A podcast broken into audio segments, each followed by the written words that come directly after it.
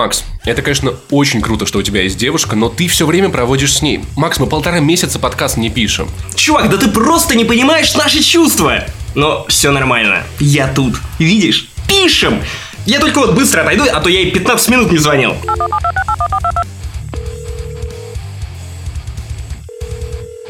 Алло. Привет, моя няша. Да ты за***ал. Хватит. Хватит. Соси хуй, чмо. Макс, а чё ты так быстро? Знаешь, Паш, я её бросил. Просто взял и бросил. Надоела она мне. Пишем. Поехали. Иногда они возвращаются, и в этом случае это про нас у микрофона. Как всегда, после долгого полуторамесячного перерыва я, редактор Канобу Максим Иванов, а также мой бородатый коллега, ламповая няша Паша Пивоваров. Ламповый Паша. Окей. 15 рублей! Штаны за 40 гривен! Как мы рады вас слышать! И я надеюсь, что мы так же... Я их не слышу! Но знаешь, как... Ты общаешься с Господом. Это односторонний канал, но я надеюсь, что вы рады нас слышать. И вы, дорогие наши слушатели, знаете, что мы из них, мы из вас не вытащим! Ближайшие, минут 30, наверное, я не знаю. И в этом выпуске Карина и Шкура Гейминг. Мы не могли не затронуть самую скандальную девушку интернета, Рунета за последний месяц, как минимум.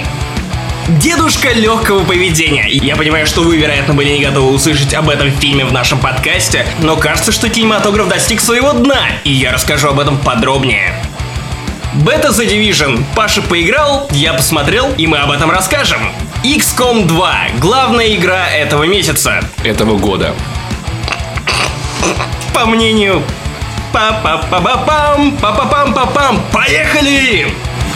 Я уже догадываюсь, что вы скажете: вот надоело, сколько можно, заплатили, все ее пиарят. Нет, ребят, вы живете в 21 веке. Это информационный повод, вам никуда не деться, это просто надо обсудить всем, это нормально. Знаешь, когда я на этой неделе написал аналитическую статью с разбором Карины, 1,5 месяца, и они ждали именно шутки а-ля аналитические, Паша, великолепно, мы даем вам лучший контент. Так вот, когда на неделе я выпустил статью про Карину, мне тут же написали о том, что зачем это на Канобу? Вы стали совсем желтыми! Я будто читаю китайскую прессу! И это еще один пример замечательного юмора, который мы для вас копили эти 1,5 месяца. Гаджи, кстати, правильно написал в комментариях: зачем вы об этом пишете? А зачем вы об этом читаете? Если бы вы об этом не читали, мы бы об этом не писали. Вот и все. Надо сказать, что об этом читают. Надо сказать, что это одна из самых, по-моему, наших статей за год сейчас. Это не очень круто звучит, учитывая, что году 1,5 месяца. Он еще вот такой пешком под стол ходит. Пока что, да. И в итоге, тема-то, понимаете, на самом деле, ведь вопрос Карины, он намного глубже, чем кажется на первый взгляд. Еще одна после шутка, смотри, как вернула. Начал я свое знакомство с этой потрясающей женщиной с твита Вилата. Вы, наверное, знаете этого руководителя организации Рuhub, главной аналитической доты. Я думал, Рухаб это очередной какой-нибудь трекер. Нет, я, кстати, тоже. Но нет, Рухаб это Dota 2, это ребята, которые освещают International, Major и тра-та-та. В общем, ничего интересного. Вилат, довольно известный чувак, написал: какого хрена какую-то шмару, матерящуюся, смотрит больше людей, чем капитана топовой СНГ команды на Твиче. Я так подумал, думаю, какой кошмар, что происходит, как какую-то там женщину так смотрят больше, чем игроков, которые умеют играть. Обрати внимание, что пик онлайн одновременных просмотров у нее было 20 тысяч человек. И это довольно прилично. У нее 286 тысяч подписчиков на Твиче. И это, на самом деле, больше, наверное, только у самого Рухаба было во время Мейджора или Интернешнала, потому что обычные стримеры не набирают столько просмотров. И я такой отвела, такой зарядился, подумал, да, как-то несправедливо. Посмотрел на эту Карину, и я влюбился. Я понял, что на самом деле... Слушай, я, кстати, много думал на эту тему. Слушай, а допустим, мы оказались в какой-то одной тусовке, и Карина в меня влюбилась. И а что я буду делать? Вот теоретически. Тыкаться ты же... мордочкой, иди сюда, мордочкой тыкаться, давай, говно. Ты прикинь, допустим, в реальной жизни она там не так матерится, да, там, она говорит на умные темы, да, и ты понимаешь, что это все был образ. Но просто, понимаешь, какой-то зашквар с ней встречаться. Это же, еще больше, чем с порнозвездой встречаться. Погоди, а в чем проблема, кстати? Ну, потому что я встречаюсь с Кариной Чебупелли, все такие, ой, блядь, не знаю, честно. И все такие, он встречается с Кариной Чебупелли, она зарабатывает... матерится, ты видишь. Как она выглядит, а выглядит она ого-го. А ты смотри, что она мне купила, ты понял? Тебе 24 или 25? 25 уже. 25. Паша Ягодка опять встречается с 18-летней симпатичной телочкой. Несомненно, все мужчины тебя осудят. Типа, как ты мог, Паша? Она же вот такую красотку. Она же матерится, Паша. Она и курит, наверное, еще и пьет. И трусы меняет не каждый день. Да, это мне даже понравилось, правда. Тыкался бы в них носиком. Да. Вот так во время секса она так делала бы. А я такой, твердый знак. Твердый знак. Я такой, о, Паша, какой у тебя твердый знак. 15 рублей. В рот тебе, шлюха. Вот. И на самом деле... Тема-то какая, что я посмотрел на Карину и подумал, что она намного лучший стример, чем я. Просто потому, что она идеально знает свою аудиторию. Но учитывая то, что я вообще никакой стример, а просто, короче, хуй-гары. Она прекрасно знает свою аудиторию, она отлично на нее работает. Ну, то есть, как бы все, да, я думаю, я подумал об этом первым. Классно, да, ребята замутили отличный бизнесовый проект, который четко нацелен, четко работает. Люди скидывают ей кучу денег. Идиоты меряют своим остроумием, кто смешнее пошутит про хачей, про сифилис, про спид, про все эти дела. Ну, вот как бы... Она на этом поднимает кучу бабок. И для того, чтобы не быть голословным, 860 тысяч рублей это за месяц. Но вот за месяц. С одной стороны, я в этом могу быть не уверен, потому что, в принципе, вы с Антоном Орловым показали, как можно накрутить эту цифру легко. T-Journal брала отдельно. T-Journal, да, но это тоже еще вот не точно, потому что связной T-Journal сказал, что подтвердил, но, опять-таки, насколько можно этому верить. Но, в принципе, я считал, знаешь, вот так вот скромно, я предположил, что, допустим, 15 рублей. Вполне. Я смотрел там вот несколько ее там вот лучших моментов, ну где-то по 4 сообщения в минуту ей падает как минимум. Если грубо взять и умножить 4 сообщения по 15 рублей, то получается минимум 6 тысяч рублей в час. А это хороший заработок. И даже это, для шлюхи. И это я брал минимальную планку и довольно там небольшое количество комментов. Сколько на самом деле падает, потому что я видел записи с Ютуба, где стримером известным, там более-менее известным, там было топ-5 донатов. Какому-то парню и девушке за вечер ребята накидали 300 тысяч. Чувак скидывает 50 тысяч, другой настоящий еще 50 тысяч. И, в принципе, она может зарабатывать, правда, 800 тысяч. Раз. Это бизнесовый проект. Второе.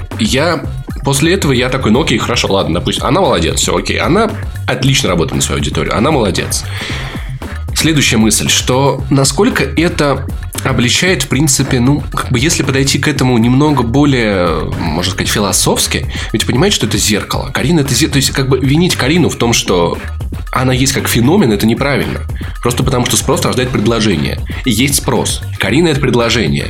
И те уймы людей, которые ее смотрят, идиоты, которые ей донатят, чтобы написать ей это же, ну, то есть... Это потрясающе, на самом деле, попытка монетизировать и саккумулировать весь тот эффект, который порождает современный интернет. Да, и при этом как бы это, ну, фактически я воспринимаю как зеркало современного интернета. Ну, не могу сказать про весь интернет, но в целом есть вот такое. Я бы сказал даже скорее карикатурой, которая... как некой усредненной карикатурой. Ну, вот ты видел ее стрима? То есть, как она картинно удивляется тиммейтам, женщинам, которые не могут с ней на равных играть. Да, я не знаю, как правильно играть в доту, поэтому да. Условно, пусть она у нее бомбит справедливо. Она тут же начинает возмущаться.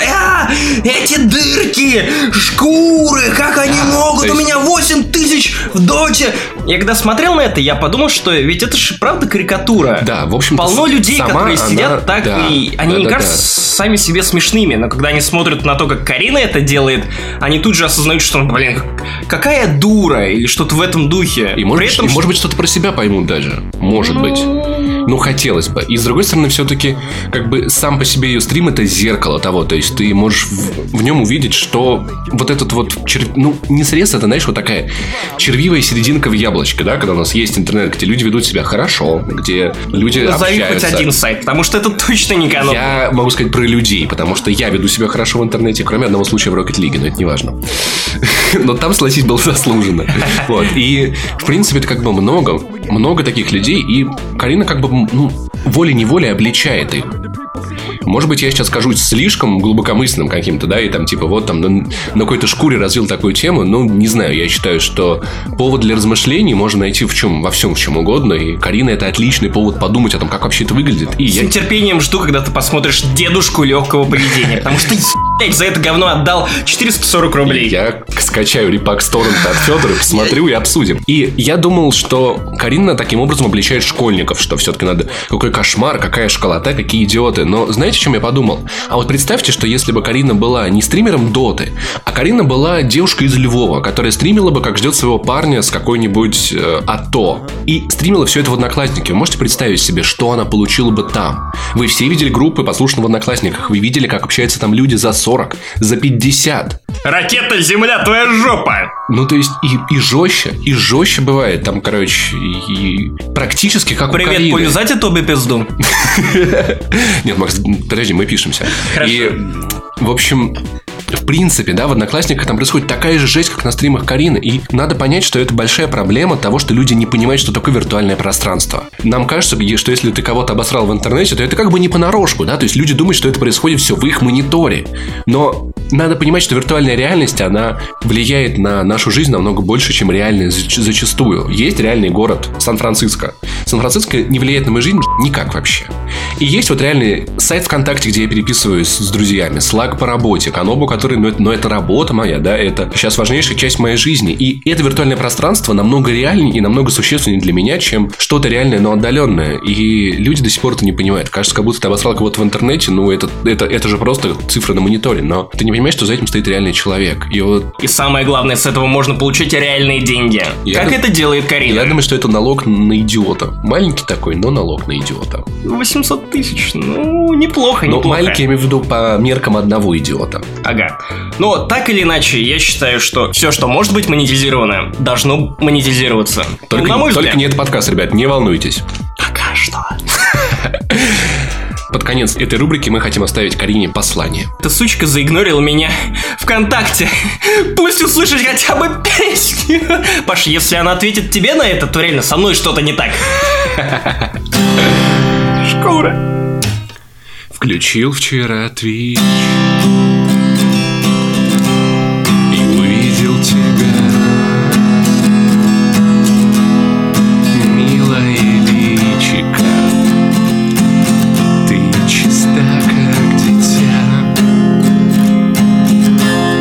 Сразу влюбился, в эти глаза.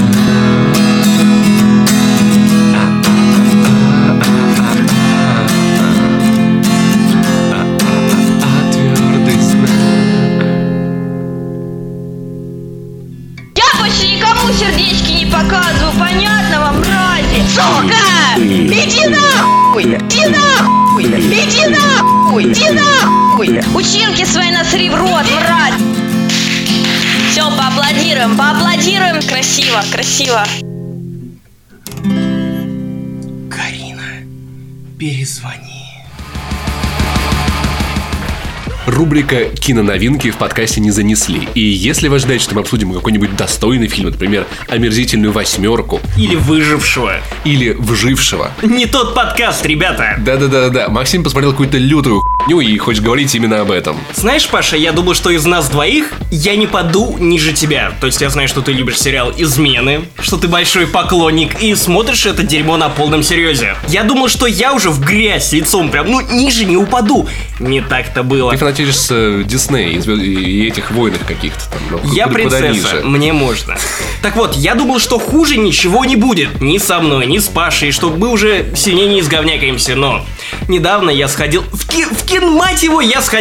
Я дал за это 440 рублей. За фильм «Дедушка легкого поведения» с Робертом Де Ниро и Заком Эфроном на главных ролях. В украинской версии звучит как «Хтивый дедусь». Именно так я его и буду называть, потому что «Хтивый дедусь» как-то больше передает всю адовость этого фильма. Что ты ожидал от фильма, который называется «Дедушка легкого поведения»? Нет. Что ты ожидал от этого фильма? В том и прикол. Знаешь, я умею получать от фильмов плохих даже, фильмов guilty pleasure. То есть, когда фильм дерьмовый, но ты получаешь удовольствие от того, какой он тупой. У меня такое было один раз, когда мы ходили на какую-то с своей девушкой на какой-то фильм типа «Сумерек», знаешь, про 4 там чуваков с суперспособностями, они катались на мотоциклах. Это было задолго до «Сумерек». Я в школе учился, какая такая но, «Форсаж». Нет. Там типа у них тоже, а знаешь, там семья. Город, где ведьм в Штатах сжигали. Салем. Вот там что-то Салем, там чуваки с суперспособностями, а они четверо там что-то типа а-ля демонов, а приходит пятый демон и их всех вообще убивает. И, в принципе, это были тогдашние «Сумерки», но скрасило впечатление фильма то, что эта девушка мне дрочила весь фильм, короче, незаметненько. Поэтому я тоже умею получать удовольствие от таких фильмов. Тебе дрочил твой дедушка, когда вы смотрели фильм «Дедушка по вызову»? Дедушка умер во время просмотра. Ну, к счастью, мне не пришлось хотя бы за него платить. Ты ходил на пресс-показ? Или... Нет. Или ты кому-то подрочил перед входом на офис? Я просто вкатил своего деда в наконец. Я такой, извините, а он фильм не досмотрел, верните мне деньги. Я похитил деда. Ладно, неважно. В чем цимис? Я умею получать даже от фильмов удовольствие, но хтивый дедусь настолько плох, что он обезоруживает тебя плохостью.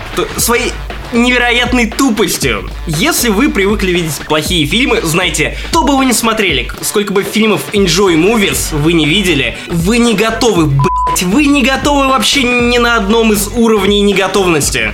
Сюжет — это типичная пердежная американская комедия, в которой старый дед лишается своей бабки и решает внезапно угореть, потому что своей бабкой... Я видел трейлер, кстати, да, но он выглядит вроде как забавно. Да. Но это трейлер. Да, забавно. Ну, там, короче, типа дед идет в разнос с зятем своим или... Да, нет, со своим внуком, которого играет Зак Эфрон, он такой весь себя примерный мальчик, который готовится жениться на своей женщине, которая постоянно его пилит. Ну и вы понимаете. Ну типа он каблук, да, вроде? Типичная продюсерская комедия, когда продюсер решает, что окей, давайте мы сделаем вот этот элемент, как в миллионе других фильмов, выкатим это, позовем Зака Эфрона, который после «Соседей» стал неожиданно интересным актером для молодежи, которая ходит на него, ну, потому что он красивый, он симпатичный, он более-менее харизматичный, поэтому, женщины текут. И возьмем Роберта Де Ниро, который был и в «Таксисте», и в миллионе других невероятных фильмов. Роберт Де Ниро крутой. Норм вообще, да. Да, то есть, ты не думаешь о том, какой Роберт Де Ниро крутой, когда фильм начинается с того, что он сидит голый в кресле и дрочит! И машет внуку! Ты думаешь, Роберт Де Ниро, 1977 год, «Таксист». Я буду сниматься только по-настоящему особенных фильмах. Год 2015. Дедушка-извращенец, конечно, снимусь. Слушай, может парень хранил свои сбережения в рублях? Я не знаю, кризис. Слушай, в конце концов, есть, например, один из лучших фильмов в истории человечества. Это «Красота по-американски», тоже начинается с дрочки и ничего. Суть фильма в том, что это набор максимально несмешных пердежных гэгов, которые вы только можете представить. И все бы хуй положили, если бы там не было Роберта Де Ниро и, в принципе, приличных актеров. Но когда тебе в кинотеатре показывают на весь экран Зака Эфрона и Роберта Де Ниро, который подкладывает ему свой подушку, чтобы разбудить Зака Эфрона и сказать: «Эй, Джейсон!» Или это смешно. Это не смешно, ты хватаешься в кино за голову. Он просыпается, а тут и ты, вообще пипец. Да, Роберт Де Ниро. Я тебе объясню, обычно, когда люди просыпаются по утрам, они рядом ничего не видят. А тут просыпаешься и этого внезапно. Деда. Да, всех же за, ребята, вы все спали с своими дедушками и, конечно... Все спали с твоими. Другая охренительная сцена. Причем набор сцен совершенно нелогичный. Они просто никак не связаны друг с другом. Шутки притянуты за уши и написаны только ради того, чтобы они были пошучны. Мотивации у героев никакой. Момент. Зак Эфрон, голый, пробуждается на пляже. У него нарисована на лбу свастика из членов. Конечно, звонит его жена, он ей отвечает. Его будущая жена, он ей отвечает и пытается объяснить, почему у него свастика из членов на лбу. Выясняется, что в это время какой-то раввин приходит в кадр, который собирается их поженить, потому что его жена еврейка. И раввин такой: «О, у тебя свастика из членов на лбу! Я придумал, как это обозначить! Члена свастика! Пара-пара-пам! Пу!» Дальше начинается еще большая феерия искрометного юмора, который по консистенции и гениальности еще выше, еще круче, еще лучше, чем то, что мы готовили за эти полтора месяца. А если бы это был член из свастик, так было бы смешнее? Нет. Я не знаю, что могло бы сделать этот фильм смешнее. Дальше начинается сцена, от которой я просто, я не понимаю, как на это могли выделить деньги, как в толерантной Америке, в принципе, могли пропустить такое на экраны, потому что, это полный пиздец. Зак Эфрон, который продолжает лежать голым на пляже, только с игрушечной пчелкой на члене, которая прикрывает его гениталии, и он все это время прятался за баками. Внезапно его замещает маленький мальчик, который бежит к нему за баки и начинает трясти Зака Эфрона, типа: «Да я потрогаю твою жужу! Да я потрогаю твою пчелку! Я хочу поцеловать эту пчелку! Я хочу обнять эту пчелку!» О, типа член его хочет. Да. В какой-то момент он отбирает эту пчелку у Зака Эфрона, начинает целовать пчелку. И показывается кадр. Представь, огромный кинотеатр, 2016 год. Люди смотрят на то, как маленький мальчик сосет Заку Эфрону. Маленький мальчик, сосет Заку Эфрон. То есть, конечно, он не сосет, но кадр показывает так, с ракурса такого, за баками, что прям голова ходит этого мальчишки, и он прям такой... Маленький мальчик члена соса. Тут бежит этот отец, подбегает: «Ах ты, ублюдок, что ты делал с моим сыном?» И тот пытается сказать, что он просто трогал мою мягкую игрушку, и этот мелкий пидор начинает типа: «Ай-яй-яй, у него такая мягкая жужа, я хочу потрогать еще его мягкую жужу, прильнуть к ней губами». Ты смотришь на это, понимаешь, что это, блять, какой-то сюр. Подожди. Просто ебучий сюр, это не смешно. Это обескураживает тебя. Мальчик сам пошел сосать член у дяденьки, но что тут не так же не бывает, поэтому смешно. Дети должны делать первые шаги, да? Да. Как говорил Поперечный. Да, потому что дети часто не делают первый шаг, поэтому так много насилия. И педофилов. И из этого состоит весь фильм. Завершается фильм, знаете, чем? Тем, что, оказывается, ночью у Зака Эфрона на этом пляже в***ла собака. И там показывают фотографию Зака Эфрона, который зарыт в песок, и кверху остается только жопа. Его ебет жопу собака. И смотрит в кадр, и у нее горящие глаза. Это показывают типа на свадьбе. Да, я знаю, что проспойлерил вам этот фильм, но умоляю, не несите им деньги. Даже если вы идете с девушкой и намерены угореть именно тупой комедии и посмеяться над тем, насколько же все это тупо, насколько это не смешно, у вас не выйдет. Вы просто будете испытывать чувство неловкости в течение всего фильма. Неловкость за Де Ниро, за Эфрона, за то, что в принципе в 2016 году такие фильмы выходят, и они собирают. Уж насколько много гомофобов на Канобу. Уважаемые гомофобы Канобу, даже вы не настолько гомофобы, как этот фильм. Потому что самое педорастичное изображение гея уходит не горбатой горе, не парню, который носился по комнате и кричал: «Кружите меня, гондоны!» Нет, он уходит к хтивому дедусю, афроамериканец, который ведет себя вот так вот, и говорит вот так вот, и ходит вот так вот, и ведет себя вот так вот, которого... Роберт Де Ниро называет пидором, глиномесом, прям в лицо. И все это звучит как батл Оксимирона. И он его гнобит в течение всего фильма. Дедушка старых нравов такой, старой закалки. Да. Это же потом выводит образ. Мораль, типа: «Ага, а если бы ты отбивался от террористов, ты бы что, не встал рядом с геем? А ну давай, скажи, что ты любишь геев. А ну скажи, что ты принимаешь его как полноценного члена общества. Ты что, любишь террористов?» И это на фоне... лицового абсолютно сюжета, на фоне того, когда он телочку из офиса раздевает, а она такая: «Да, я хочу трахнуть деда, давай, парни, на мне бюстгальтер, как твою пенсионную книжку». Да, я видел в трейлере, да. Это так неловко. Поверь, это может казаться чем-то неловким, но смотреть этот фильм, не платить за него. Я ни разу в своей жизни, наверное, не призывал к пиратству. Но этот фильм, если уж вам становится интересно, скачайте. Платить за это деньги, это нет. Это не вариант. Слушай, смотри, такой вопрос. Как бы понятное дело, что искусство делать трейлеры, это особое искусство, да. И мне показалось, что в этом фильме может раскрыться такая тема, как вот этот дедушка, который должен понять, там, благодаря внуку, что есть что-то важнее, чем постоянный пиздец. Там он ему хуй на рыло кладет. Подожди, а внук, он должен понять, что что-то в жизни может упускать, что он связывается не с той женщиной, как-то... Не с тем дедом, дед поехал! Подожди, вот... Он, блядь, ебучий конфедерат!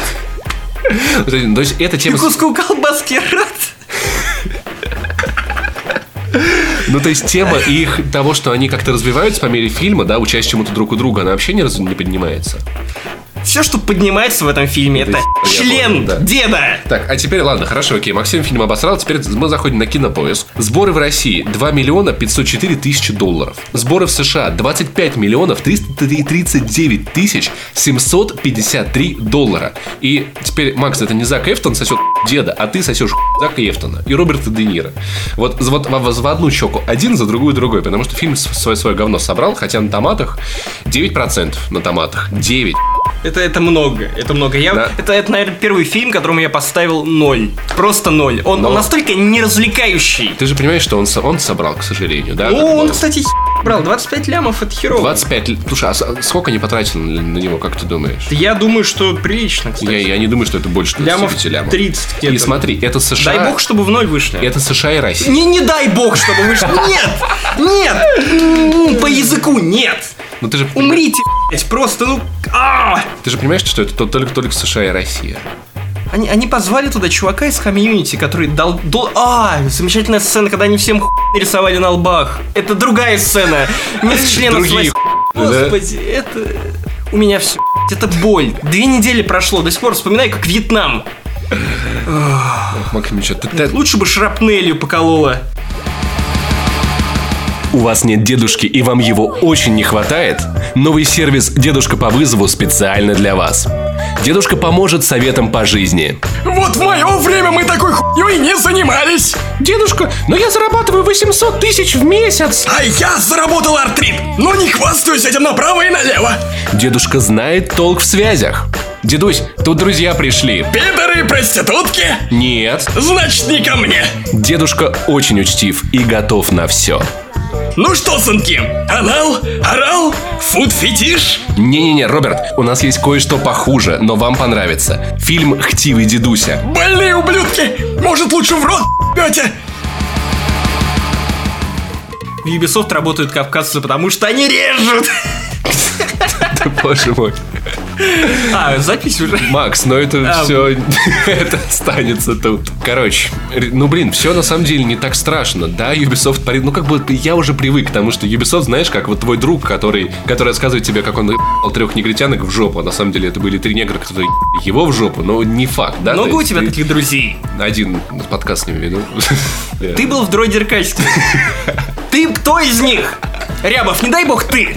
Графика, то есть, Ubisoft вот этим вот их заявам, пора уже перестать верить. Потому что, как это происходит, ребят? Кто, если что, не догадывается, приходит отдел пиара и говорит: так, дайте нам супер-пупер, мы покажем вообще, разработчики такие, чуваки, но мы так потом не знаем. Нам все равно, нам нужен отчет, чтобы все комментарии, чтобы лайки все были, там лайк много, чтобы было, чтобы на Е3 все такие, какая графика, да, собачками, жигурда.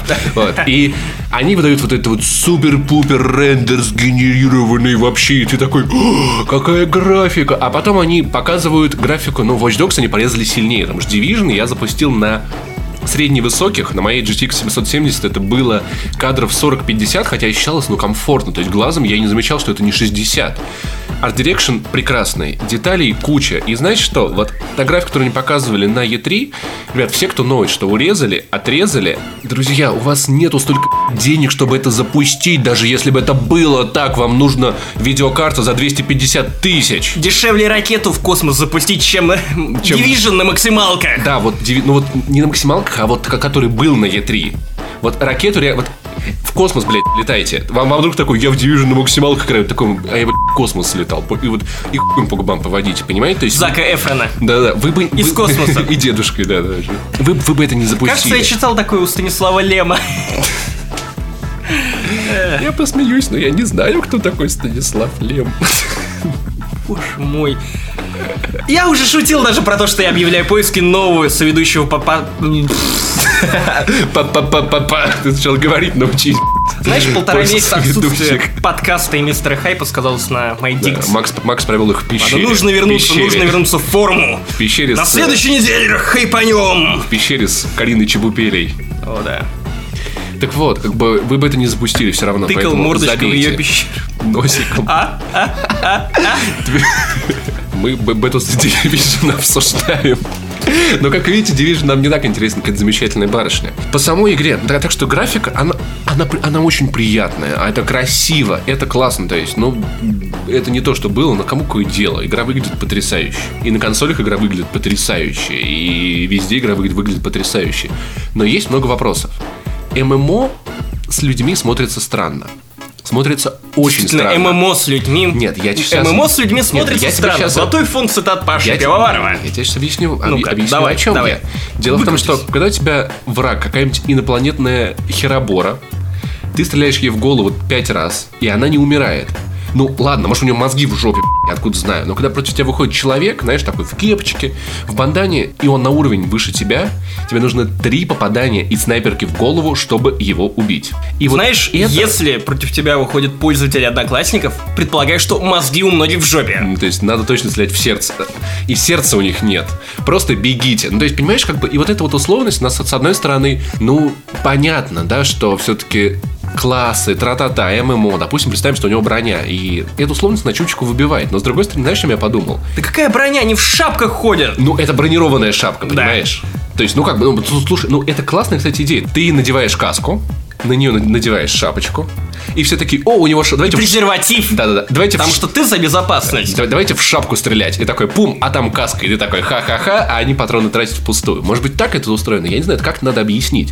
Потому что, в принципе, ну, боссы бронированные, да, то есть люди, в которых ты обоймами высаживаешь патроны. И это чуточку сбивает с толку. Но, с другой стороны, в принципе, надо понимать, что во всех играх есть условности. Во всех они разные, но везде они есть. Ты любишь GTA, да? Да. Где он носит гранатомет?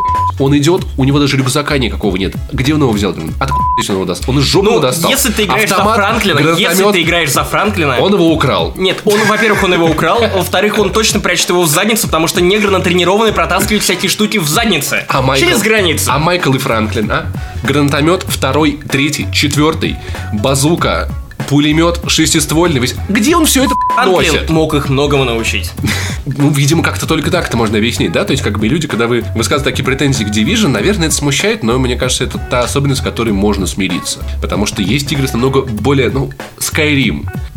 Есть арбуз во время боя. Ты прячешь все в собаку. Собаку ты прячешь, да? И это как бы вас не смущает. Потерялась собака. Внутри скальпель, силовая броня, еще парочка ненужного мне хлама. Хотя бы хлам верните. Да-да-да. Шутка взята у Саши Трофимова. Видел классную картинку, где типа там, эй, собачка, принеси мне что-нибудь полезное. Собака приносит в зубах сына главного героя. Он такой, собачка искала что-нибудь полезное. Есть в играх много условностей. В Division условность такая, что и игроки, и боты выше тебя уровня, они реально здоровяки. Игроки-здоровяки. И ты в него 3 обойма всаживаешь, а ему все равно. Он такой, не, чувак, давай еще. Наверное, это то, с чем стоит примириться. Потому что я не думаю, что это, ну, как бы сама по себе игра, она выглядит приятно. Стреляет, ну, по мне приятно. Хотя многим не нравится стрельба. Но Ubisoft не то чтобы умеет в шутеры. У Ubisoft было, насколько я помню, в экшены,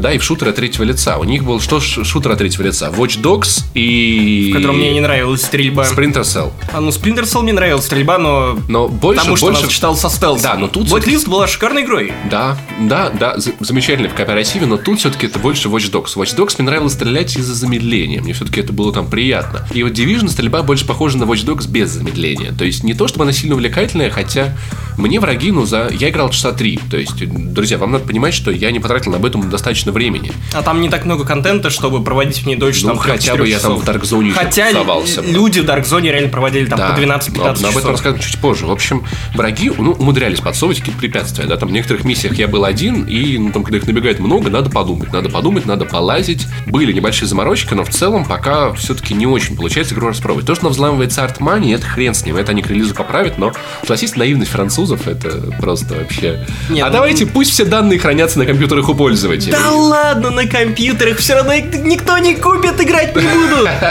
Знаешь, мне кажется, просто такие наивные, типа, вы что думаете, кто-то станет обманывать в видеоигре? Не, что? Руку на Библию, нет. Да, там же в пользовательском соглашении написано, что я не буду обманывать. Они же галочку нажали. Да, это очень важно, да. И, ну ладно, это они по-любому поправят до релиза, я уверен. Выглядит игра приятно. Возьму ли я ее? По-любому, просто потому что я буду в это играть с друзьями. И возьмешь ты ее, сука, на PlayStation 4, чтобы мы с тобой вдвоем ходили и всем навешивали. Слушай, я там и Кузьмич на ПК, и Амик меня звала. Кузьмич? Друзья. Другой пока... Ага. Слушай, ладно. Все. Хорошо, Иванов, давай так. Все. Максим, постой, ладно. Я коллекционку предзаказываю. Смотри, вот на сайте Ubisoft захожу. Максим, второй раз эта шутка не прокатит, возвращайся. Ладно, в общем, куда пришлют, туда я ее и возьму. Но, ладно, серьезно, если бы надо было платить за это деньги, я бы купил на ПК вообще, потому что PS4 дороговато. Но, в общем, я думаю, что я и там буду играть. Кстати, видел... Оппортунист! В общем, да, в это стоит поиграть. Как бы суть в том, что у вас, вы с друзьями, у вас есть база, которую вы менеджерите. Вы прокачиваете туда всякие штуки, как Mother Base в Metal Gear Solid. Вы там находите... Ну, как прокачивать? Вы нашли медика, ух ты, у вас есть медик. Вы там нашли оружейника, у вас у тебя там, в миссиях их спасли. Прикольно. Вы нашли старую странную железяку, которую раньше во дворах использовали как бумеранг. Ух ты, у вас есть странная железяка. Это которая буква Е, да? Да. Кто знает, откуда они? Пожалуйста, ребят, напишите в комментариях. Вы все видели эту букву Е или Ш? Вот что это за хуйня? По всей России, блядь. Бетаранги. Етаранги, блядь. Етман какой-то, короче, бегал. Ебнутый. Па-па-па-па. Постсоветский герой. Сидят алкаши с тычаткой во дворе. Какая-то... И такая огромная буква Е на небе, короче. Да. Кажется, пора бухать. Кому-то в этом городе срочно нужен ебнутый. И такой на стол. Слушай, если Баббл это нарисует, я даже не против буду. Просто пусть укажут, что это мы придумали. Баббла в еб.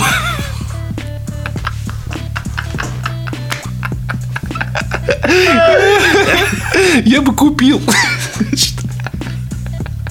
И рейтинг у них должен быть Е.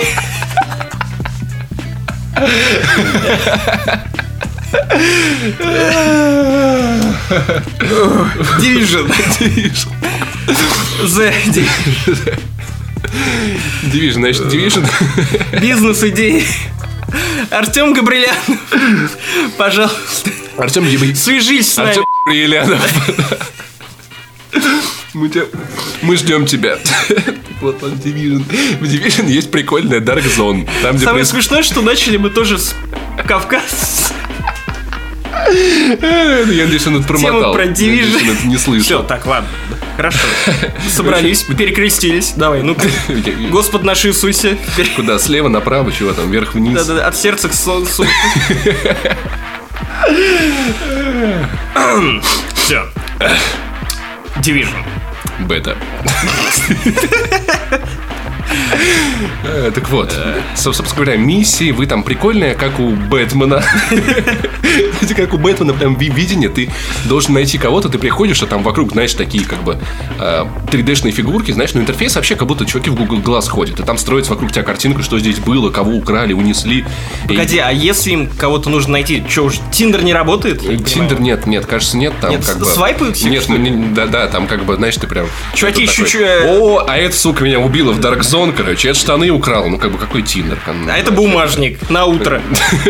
Вот, так что там как бы ты так осматриваешь место происшествия, как в Бэтмене, но ты не ищешь улики, просто там как бы воспроизводится картинка, что там происходило, и ты ходишь, ищешь человека, выполняешь какие-то миссии, что-то там гриндишь, рейдишь, тра-та-та. Ну, в общем, обычные кооперативные миссии, да, бегаешь. Брат, бегать по Нью-Йорку нудно, немного нудно, потому что ты такой бежишь. А там не баров.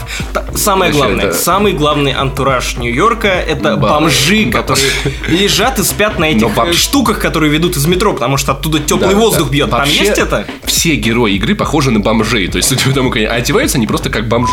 То есть, чтобы похилиться, тебе надо прилечь вот на эту штуку с теплым воздухом из метро, нет? Нет. Это если... Знаешь, выживание пока так не добавили, потому что было бы классно. Замерз такой, ищи люк. Но ты вот бежишь.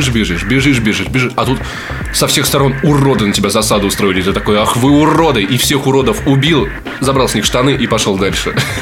Мне нравится, что это своего рода продолжает преемственность идей игр Ubisoft.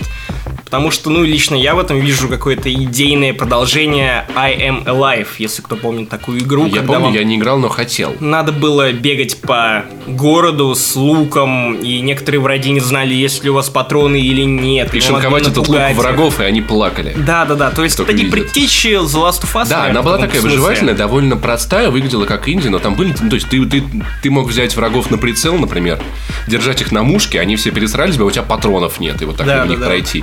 Здесь все более топорно, но вот есть вот какая-то такая тоже а-ля выживальщика, но вокруг тебя куча людей, да, как бы все происходит там. Но есть прикольные засады, это интересно. Знаешь, что меня чуть-чуть рушит атмосферу?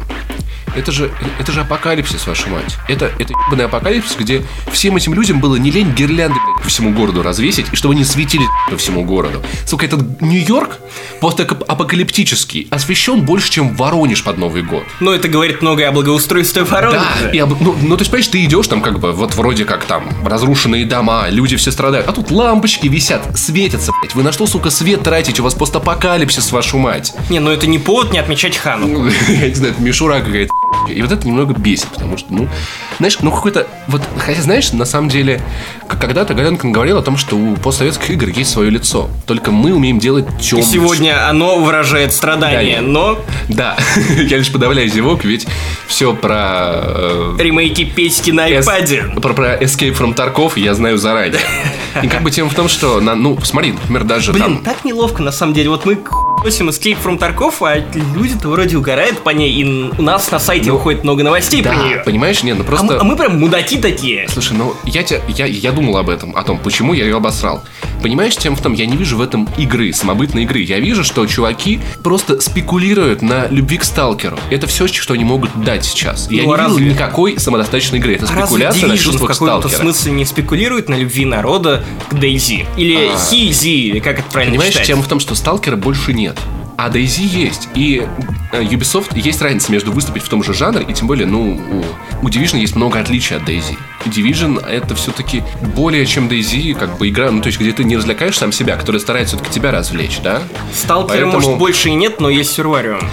Вот, есть Сервариум, да, и есть Escape from Tarkov. И как бы Сервариум это все-таки мультиплеерный, да, такого как бы еще не было. Escape from Tarkov мультиплеерный, но я пока, ребят, я честно, я как только увижу там интересную игру, я скажу вам. Но пока я вижу просто спекуляцию, вот. Ты любишь сталкер? Смотри, а мы делали сталкер, и вот мы что-то делаем, и люди просто ведутся на это из-за ностальгии, не понимают. И я считаю, что наша работа как журналистов обличать этих уродов, пока они не покажут что-то. Я не стараюсь быть предвзятым, как только я увижу, что, эти чуваки придумали классную геймплейную механику в свою новую игру. Я скажу вам честно, вот сразу же, что я увидел что-то интересное. Пока это просто спекуляция. Ну, тонкая грань, на самом деле. Я могу с тобой поспорить по поводу того, что и тот же Escape from Tarkov может стать тоже переосмысливанием идеи сталкера. Может, как бы может. Аудитория, которой нужно вот такое что-то выживальческое, что-то, что, я не знаю, дало бы тебе тот же экспириенс, который тебе давал сталкер. Да, но понимаешь... Это как с книжным сталкером, когда ушел сталкер из книг. Тут же появилось с десяток, наверное, серий, которые с тем же шрифтом, с той же обложкой, на ту же тематику, которые начали заполнять ниши. И они до сих пор выходят гигантскими тиражами, и люди их покупают. И Escape from Tarkov это такое книжное, вольное продолжение сталкера. Поэтому тут я был бы... Что ты пока увидел в Escape from Tarkov интересного? Я сужу ее по-другому. Мне, в принципе, это неинтересно. Мне не понравилась сама игра, не то, как она выглядит, не эти невнятные ролики, которые нам... Как мы вернулись к Таркову с Division? Ладно, я закончу мысль. Я не увидел той игры, которая мне понравилась бы. Но игру я вижу, и я не имею ничего против того, чтобы люди использовали, продолжали какие-то идеи, потому что кому-то это нужно, кому-то это важно. Я тоже не против, но согласись, что у Сталкера и Метро 2033 есть много общего. Но Метро 2033 это не Сталкер. Она выступает сама по себе, она самобытна. Escape from Tarkov я пока не вижу самобытности. Я вижу, первый пресс-релиз, он тут же прям куча воды. Просто ушат воды, а не пресс-релиз. Разработчики не могут сказать ничего конкретного, что они хотят. Особенности у нас есть две группировки и разрушенный город. Прикиньте.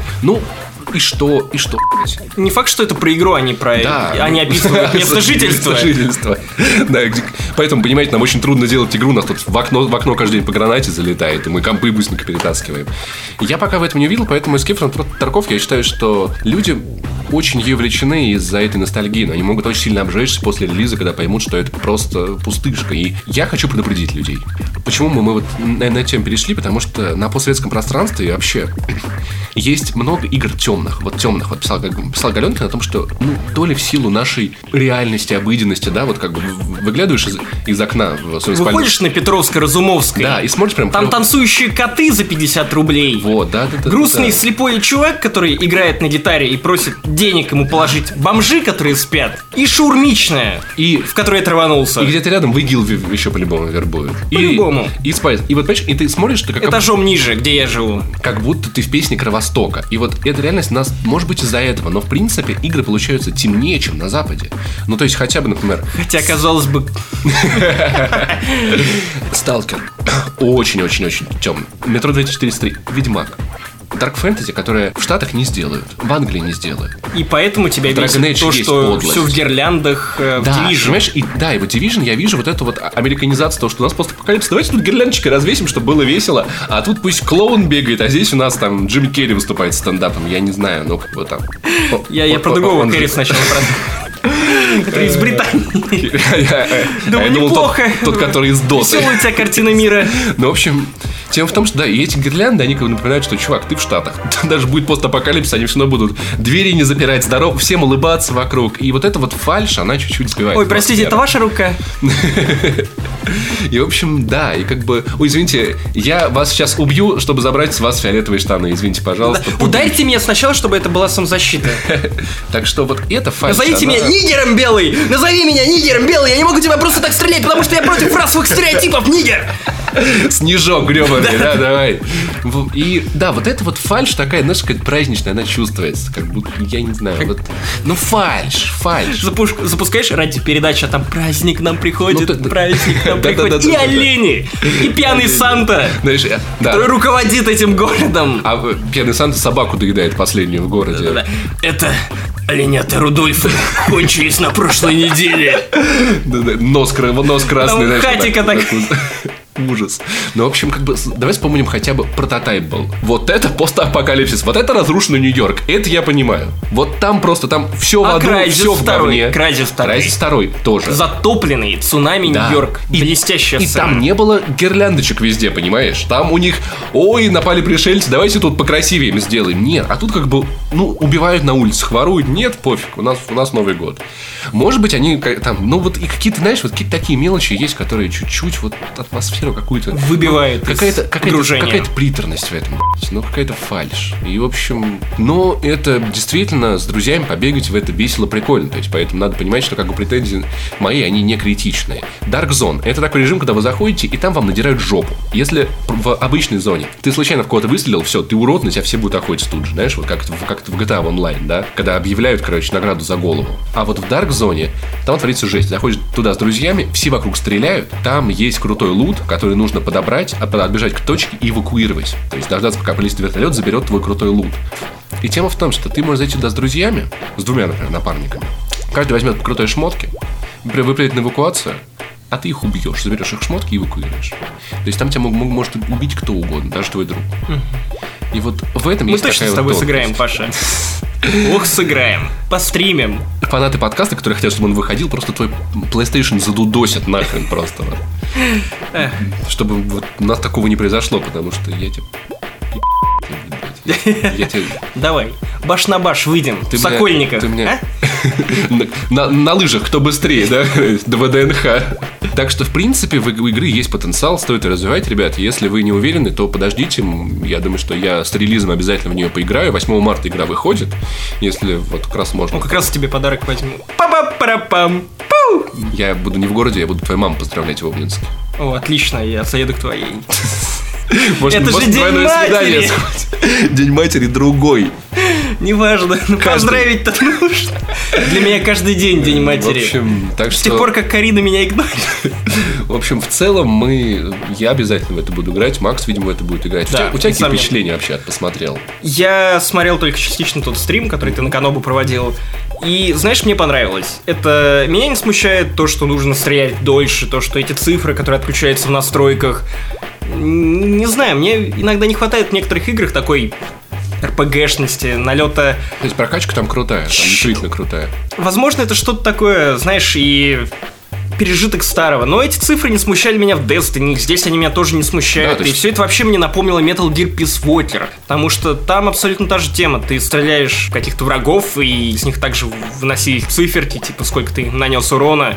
И мне было совершенно комфортно, тем более если ты говоришь, что там есть еще элемент базы из Metal Gear Solid 5. Ну, как, и Peace Walker тоже. Ну, условно говоря, развитие медика и остальное. Такое, да. Это тоже занятно, потому что после Metal Gear я понял, что копаться вот в таком говне с менеджментом — это довольно залипательное действо. И на самом деле прикольная реально прокачка. Я видел не очень много оружия, но ты можешь прокачать себе там дрона, машинку с взрывчаткой, которая будет заезжать за укрытие к врагам, взрываться. То есть есть такие прикольные штуки. Угу. Вот. Но правда машинка может взорваться прямо под ногами врага и не убить его, но это уже другая тема. Ладно. Надо понимать, что это там а-ля ММО и ничего не поделаешь. Так что, в общем, друзья, поэтому будьте начеку.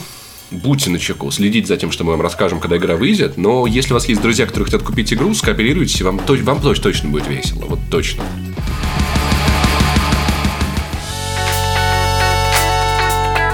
На базе XCOM надо поддерживать позитивную атмосферу, поэтому мы организовали первый XCOM стендап-клуб. Раз. Привет, коготила! Это из другой программы. Итак, к делу. У вас бывало такое, что вот сблизи стреляешь мутона и промахиваешься? Жиза, правда? Я на днях шубу жене купил. Мутоновую. А вас тоже бесят военные вылеты на рабочий стол?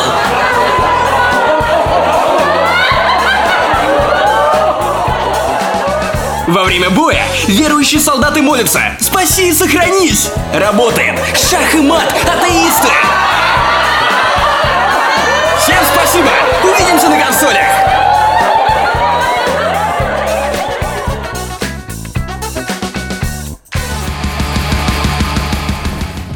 Если ты так любишь менеджмент базы, чё ты в XCOM не играешь?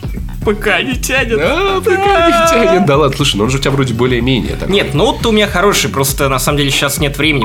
О чем ты говоришь? Я толком ни во что не играл месяц, кроме тех вещей, которые у меня шли на обзор. Вроде The Witness. Кстати, если вы не играли The Witness, я сейчас не буду о нем рассказывать ничего, просто зайдите на Канобу, почитайте мою рецензию, я поставил ей 9 баллов.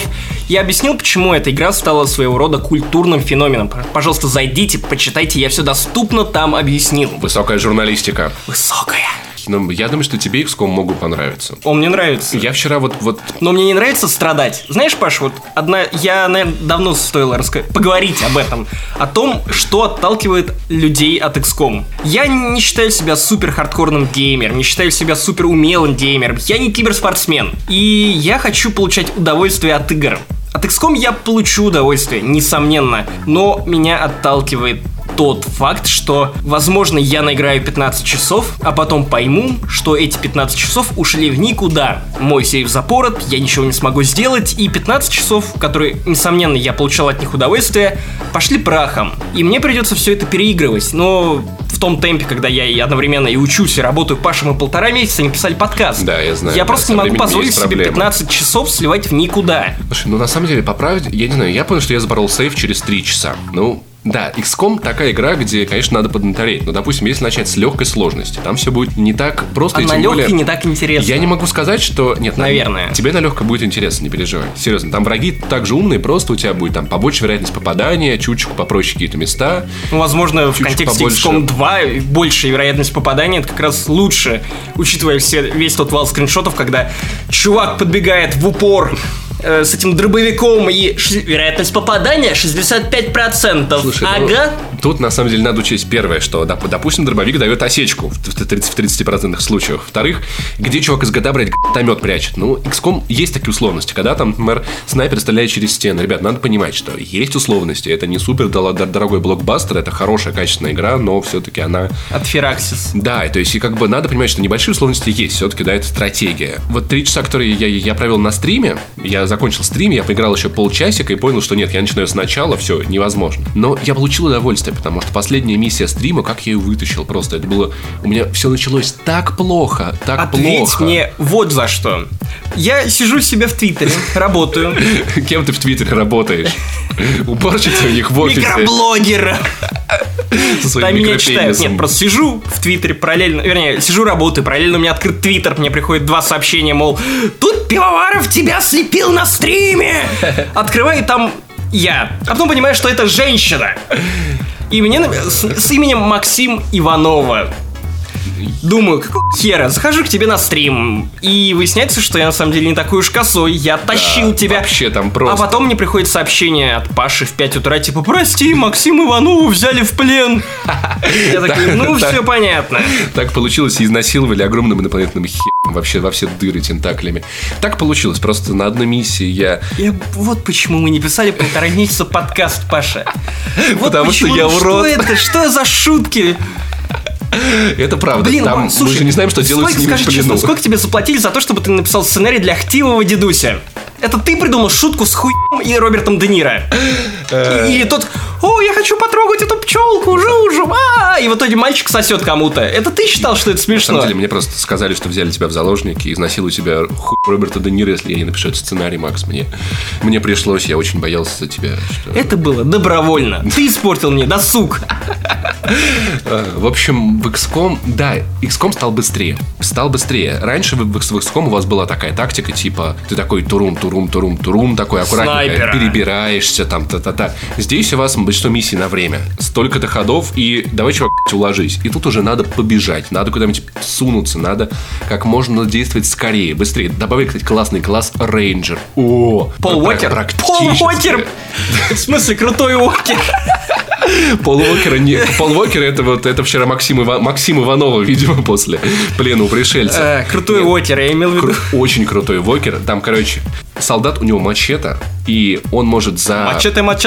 Сзади наносит супер дамаг. Он просто вот может подбежать к противнику, снять ему 10 хп за раз. При этом он остается, конечно, чаще всего без укрытия, но, знаешь, это может попасти, когда вышел какой-нибудь там супер урод, там змея такая. И ты понимаешь, что сейчас тебе крандец, и рейнджер может подбежать, разрубить его нахрен с прыжка.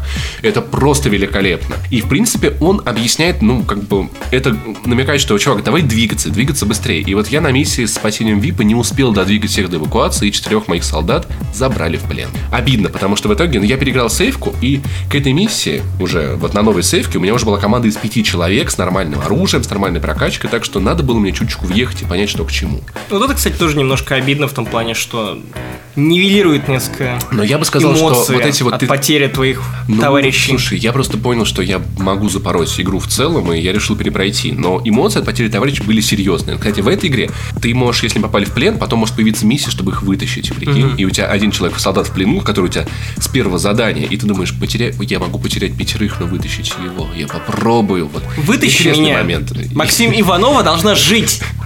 Я думаю, что она уже родила пришельца, чужого. В общем, у нее все хорошо, она живет с чужим. У нее еще есть шанс стать админкой группы Body Positive. Да, у нее уже дом в кредит, да. И жопа в волосах. Да. Вот с этим чужим он уже ей купил машину, он познакомился с родителями, так что все в порядке будет, не переживай.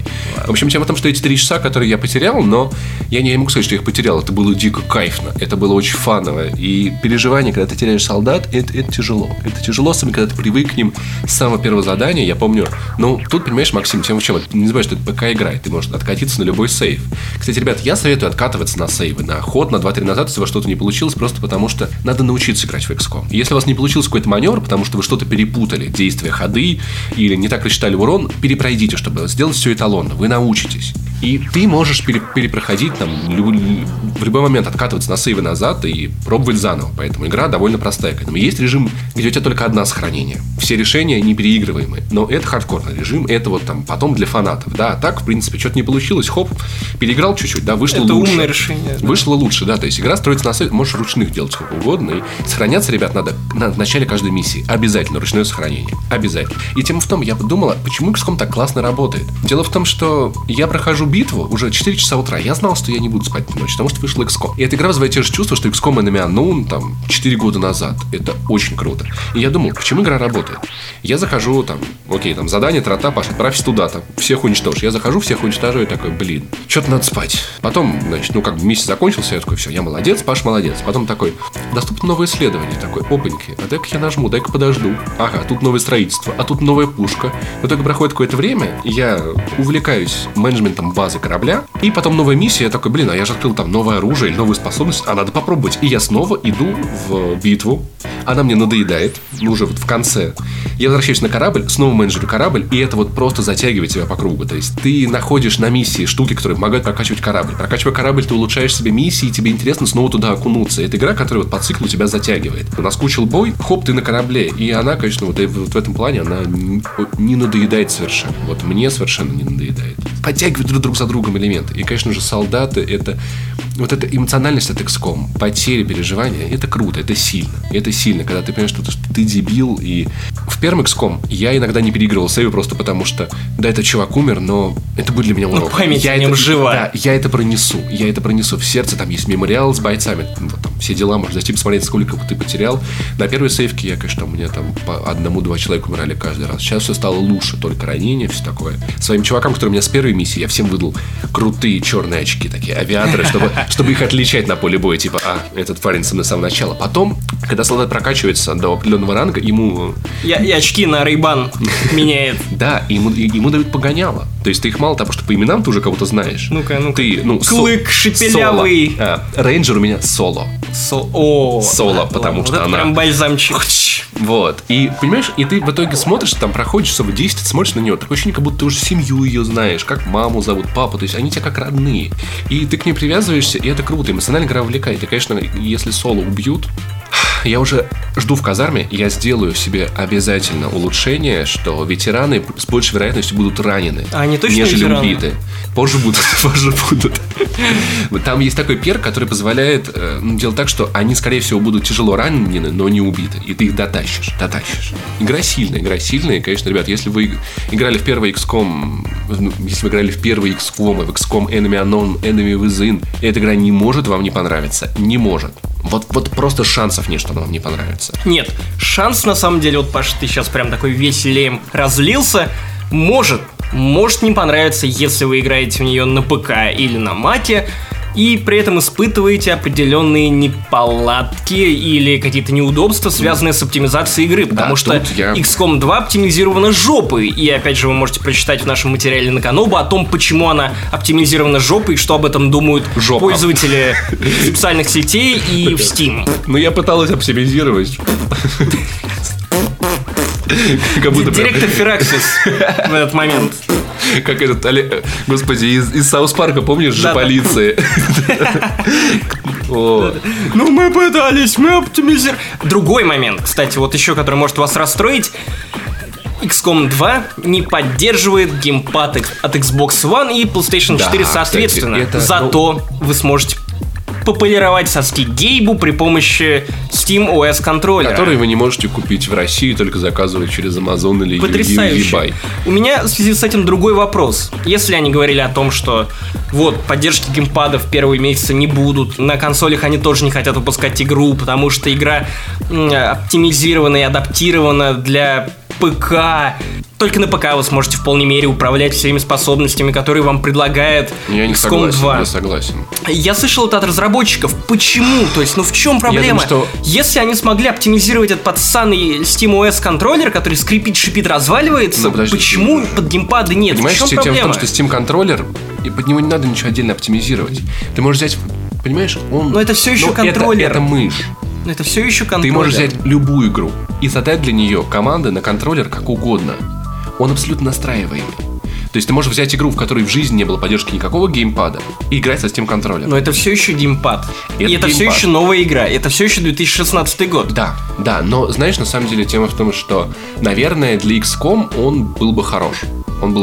Я Steam контроллеры до сих пор не трогал, не щупал. Я смотрел видео Антона Логвинова, где он довольно подробно объяснил, и мне стало понятно, что я его не хочу. Антона я не хочу уже очень давно. Steam контроллер я не хочу совсем недавно. Вы пробовали к психологу сходить? Да. Антон не пролез в дверь. Это просто узкий проем у психолога был, да, в общем. Поэтому ты замутил психолога. Да, да, да. Так что такой я легкий напередок. Антон тяжеловат. Очень неподъемный на задок. В общем, ох, Антон. Steam контроллер я не хочу, потому что он не заменит геймпад от Xbox One. Он не заменит мышь даже, потому что это среднее устройство, среднее. Какой я сделал вывод? Я там аргументам Антона доверяю, и, наверное, у меня будут те же самые ощущения. Поэтому Steam контроллер я не хочу. Я хочу контроллер Xbox One. Ты будто презерватив рекламируешь. Наверное, у меня будут те же самые ощущения. Я не хочу этого. Ребят, от презервативов не бывает тех же самых ощущений, не верите в эту. Я хочу играть в XCOM на Xbox One контроллере.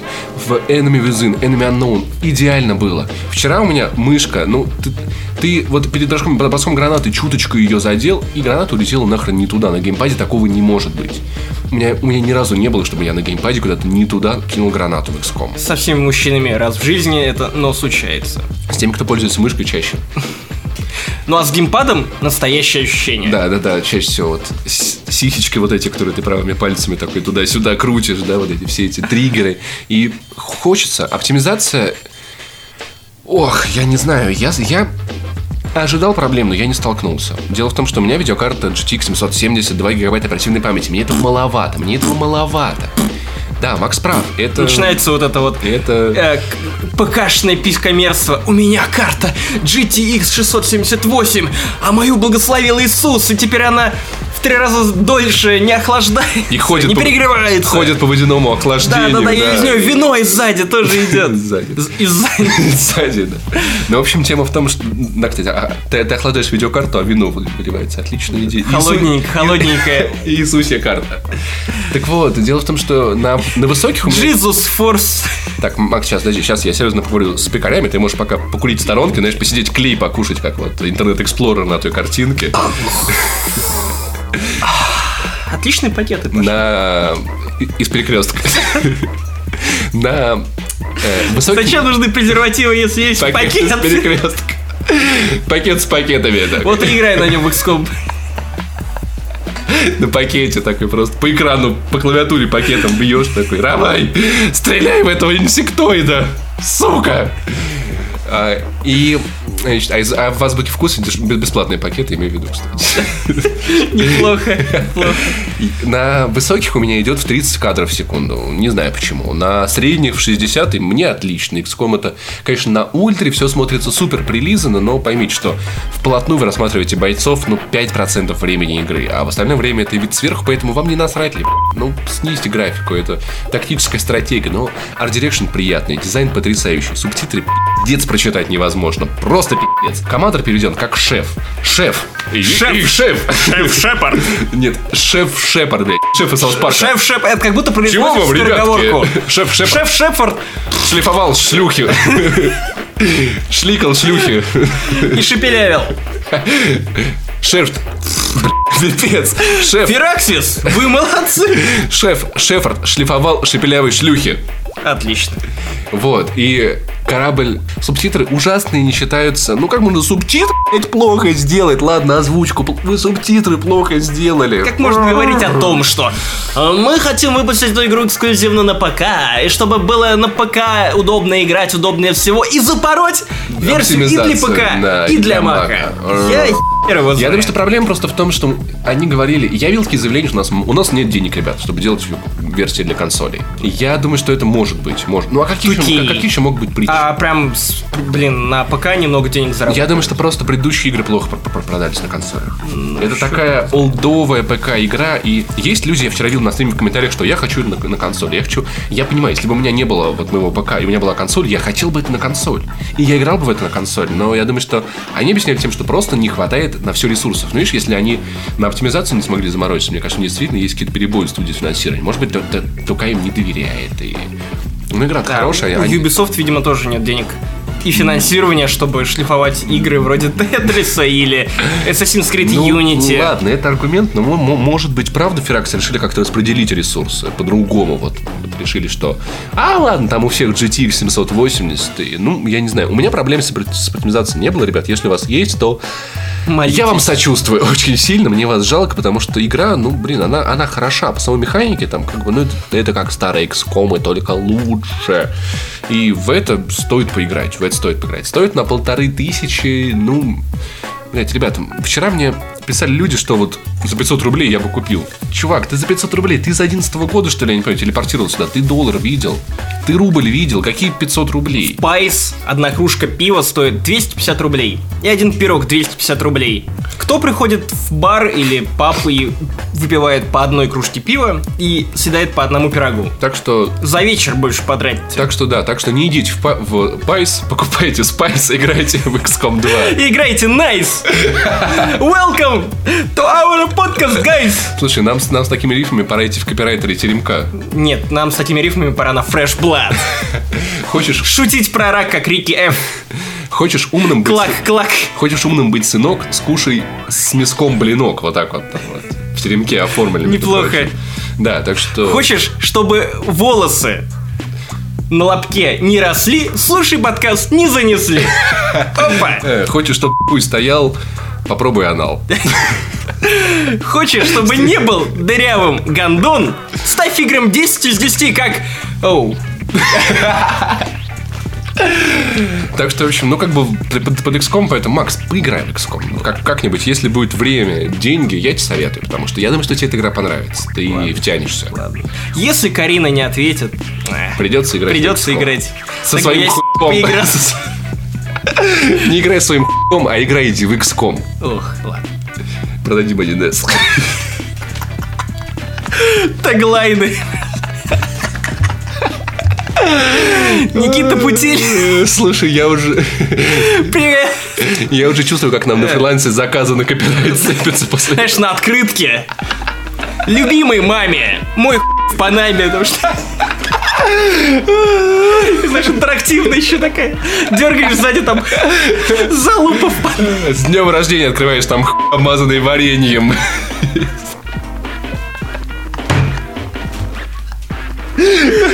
С юбилеем. Чувак, я с тебя хуею. Слушай, кстати, может, выпустим открытки «Не занесли» поздравительные? Нож острее, дед быстрее. Гет быстрее, да? Что там капитан Шеп. Гетом в жопу прет. Очень любит острый спайс.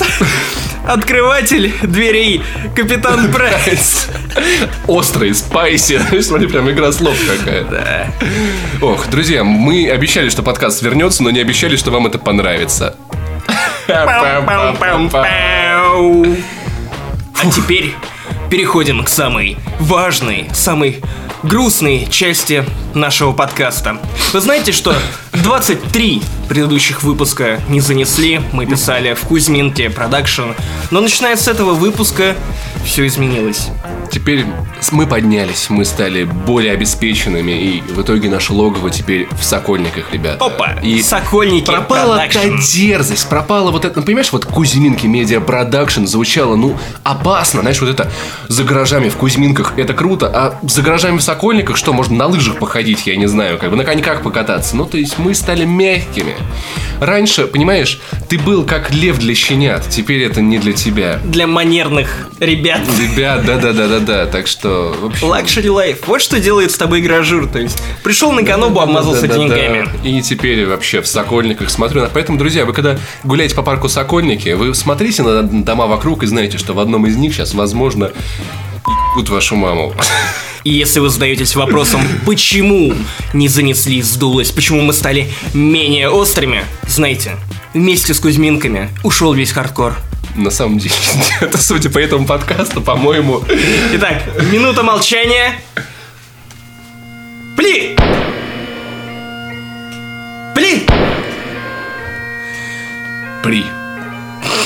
Дура! Блестящий.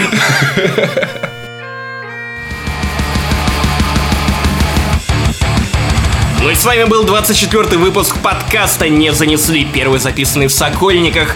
И с вами, как всегда, были два урода. И, как вы видите, у них все еще есть порох в яме с хуйнями. О да, Максим Иванов и мой коллега Няша Ламповая Паша. Паша Ламповый. Няша. Паша. И Ламповый Паша. Сабдвач мур-мур-мур-мур. Вырубай.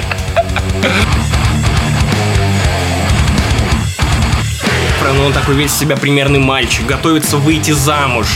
Ой, охуительно приличный мальчик. Пидор. Да ладно, это очень смешно.